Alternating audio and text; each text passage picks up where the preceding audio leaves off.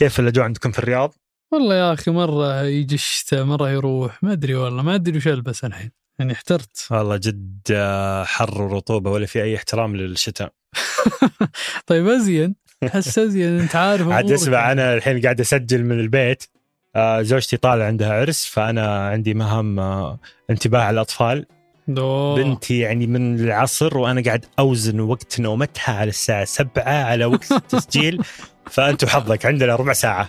يا نسجل ونخلص يا ترى بتدخل معنا. ما لها داعي تشارك التسجيل بعد شوي.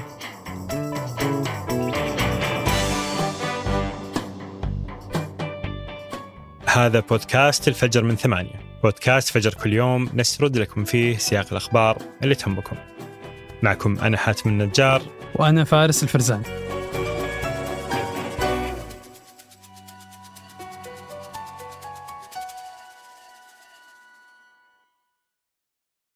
قهوة الصباح وأجود محاصيل البن المختص تلاقيها في خطوة جمل. اعرف أقرب فرع لك من الرابط في وصف الحلقة.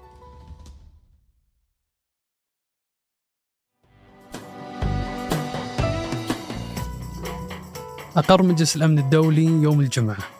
قرار يدعو إلى زيادة واسعة النطاق للمساعدات الإنسانية لغزة من دون الدعوة إلى وقف فوري لإطلاق النار اللي أحبطه الفيتو الأمريكي.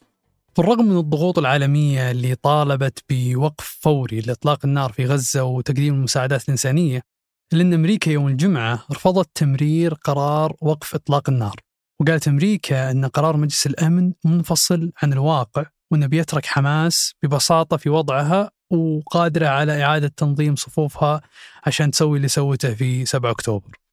يعني تقريبا صرنا نتكلم عن 20 ألف شهيد في غزة ومعهم عشرات الآلاف من الجرحى. هذول فقط هم من رصدهم الإعلام. هذا غير الآلاف اللي تحت الأنقاض اللي ما نعرف عنهم شيء للحين.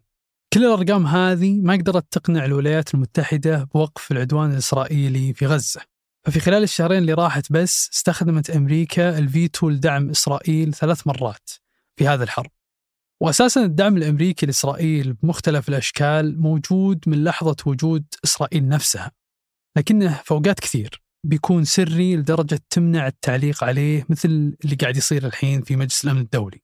هذا الرفض مو بس تسبب في خلافات كبيرة لأمريكا مع حلفائها في أوروبا نتيجة ازدواج المعايير بين غزة وأوكرانيا مو بس لأنه جاي في الوقت نفسه اللي تدعو فيه أمريكا الجميع للضغط على روسيا لوقف العدوان على أوكرانيا.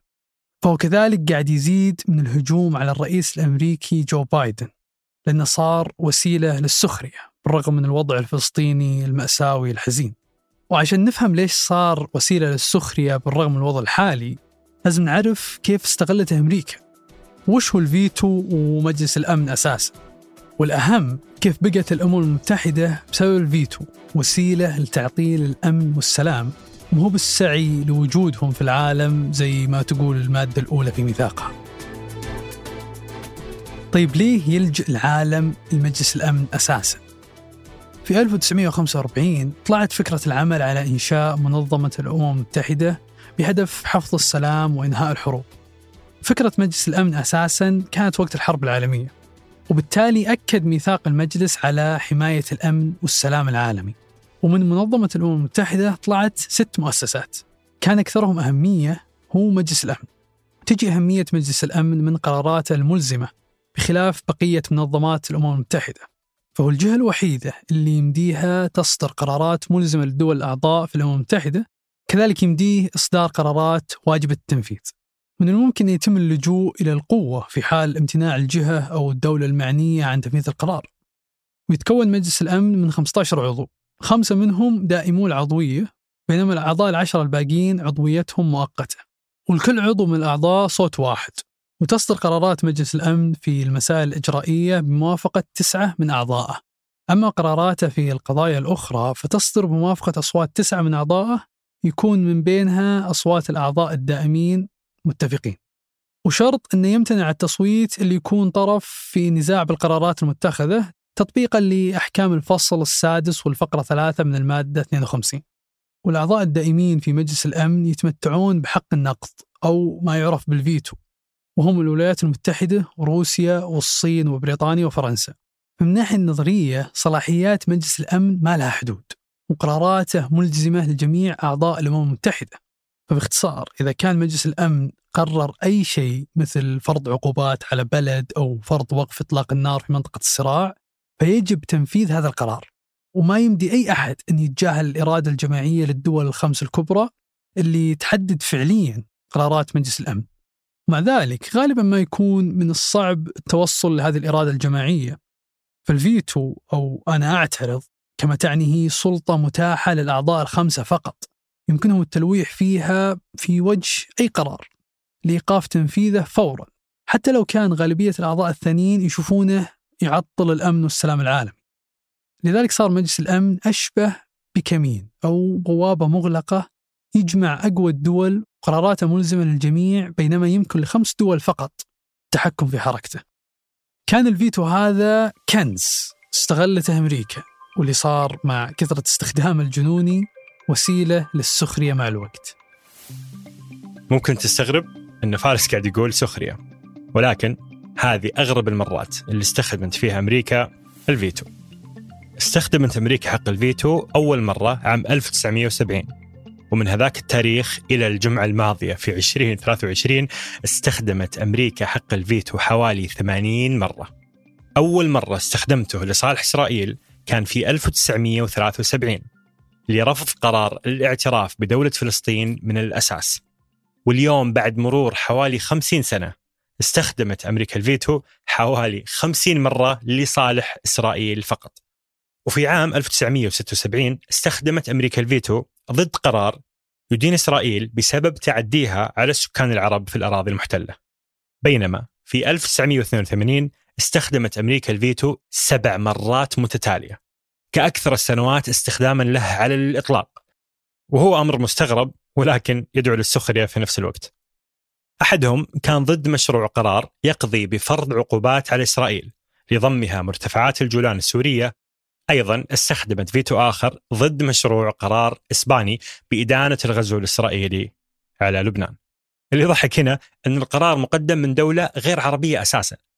وفي عام 1983 استخدمت الفيتو ضد قرار يدين مذابح صبرا وشاتيلا. لم تعتبرهم أمريكا حدث يهدد السلام العالمي رغم إدانة المذبحة من أغلب سكان العالم وقتها.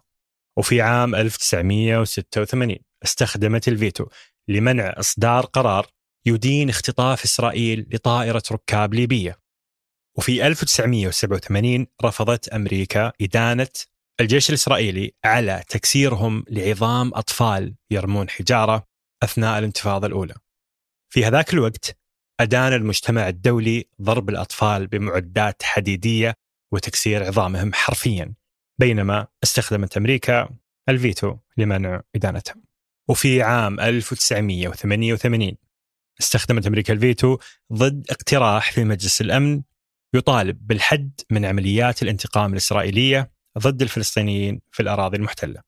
وفي عام 1989 رفضت أمريكا إدانة ممارسات إسرائيل في الأراضي الفلسطينية المحتلة ورفضت حتى الالتزام باتفاقية جنيف الخاصة بحقوق المدنيين في زمن الحرب. وفي عام 1997 استخدمت أمريكا الفيتو عندما اعترضت على مشروع قرار يدين بناء إسرائيل للمستوطنات اليهودية في جبل أبو غنيم شرق مدينة القدس. المحتلة. بل أنه في عام 2001 فقط استخدمت أمريكا الفيتو مرتين. الأولى تمنع إنشاء قوة مراقبين دولية لمتابعة الوضع بين إسرائيل وفلسطين. والثاني تدعم إسرائيل للحصول بالقوة على أراضي من الضفة الغربية. ولكن ربما بدأ عصر أغرب المرات اللي استخدم فيها الفيتو الأمريكي في عام 2002 اللي كان على مشروع قرار اقترحته سوريا لإدانة قتل القوات الإسرائيلية عدة موظفين من الأمم المتحدة نفسها فضلا عن تدميرها المتعمد لمستودع تابع لبرنامج الأغذية العالمي في الأراضي الفلسطينية فاستخدمت أمريكا الفيتو ومررت الأمر بدون أي اعتراض حتى لما كانت الضحية هي الأمم المتحدة. وهذه الحالة كانت غريبة أغرب من اللي صار في 2006 عندما استخدمت أمريكا الفيتو رغم أنها لم تكن بحاجة لاستعماله أساسا لأن فلسطين في هذاك الوقت لم تحصل على الأصوات اللازمة لمناقشة القرار ودخوله حيز التنفيذ. يعني كان ممكن القرار يرفض بدون ما أمريكا تضطر لاستخدام الفيتو أساسا. وفي عام 2003 استخدمت أمريكا الفيتو ضد مشروع قرار لحماية الرئيس الفلسطيني ياسر عرفات بعد ما أصدر الكنيسة الإسرائيلي قرار بالتخلص منه. من أجل كل ذلك بات مجلس الأمن وسيلة لسخرية الكثيرين خصوصا سالفة الفيتو الأمريكي. واليوم تتزايد الأصوات المطالبة بزيادة عدد الدول دائمة العضوية في مجلس الأمن. فمثلا القارة الإفريقية بكبرها وأمريكا اللاتينية والجنوبية لا يوجد لديها تمثيل دائم في المجلس. مجلس الأمن بشكله الحالي يبدو أن لديه أزمة في وجود خمس دول لا تسعى لتقديم الحلول أساسا. ختاما هل تعتقد أن هذا الفيتو الأمريكي سيكون الأخير؟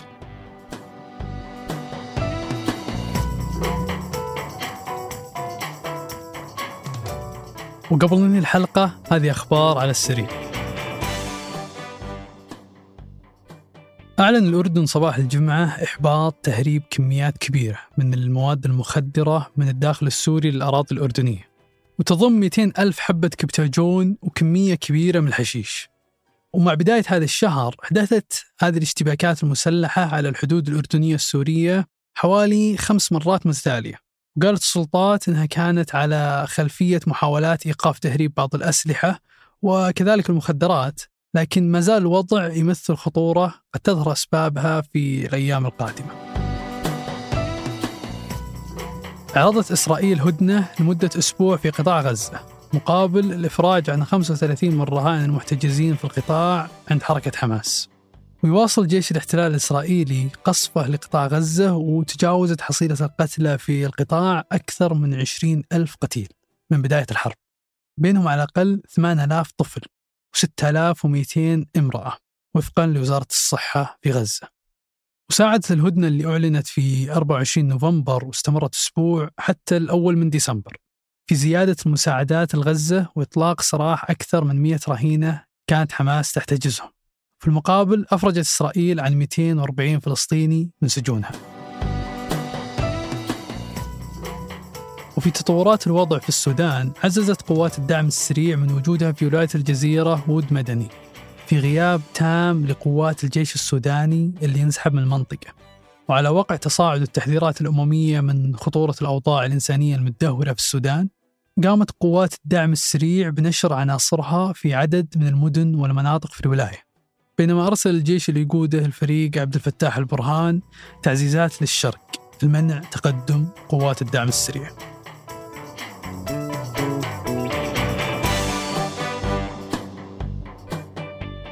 أنتج هذه الحلقة حسام الخولي وقدمتها أنا حاتم النجار وأنا فارس الفرزان.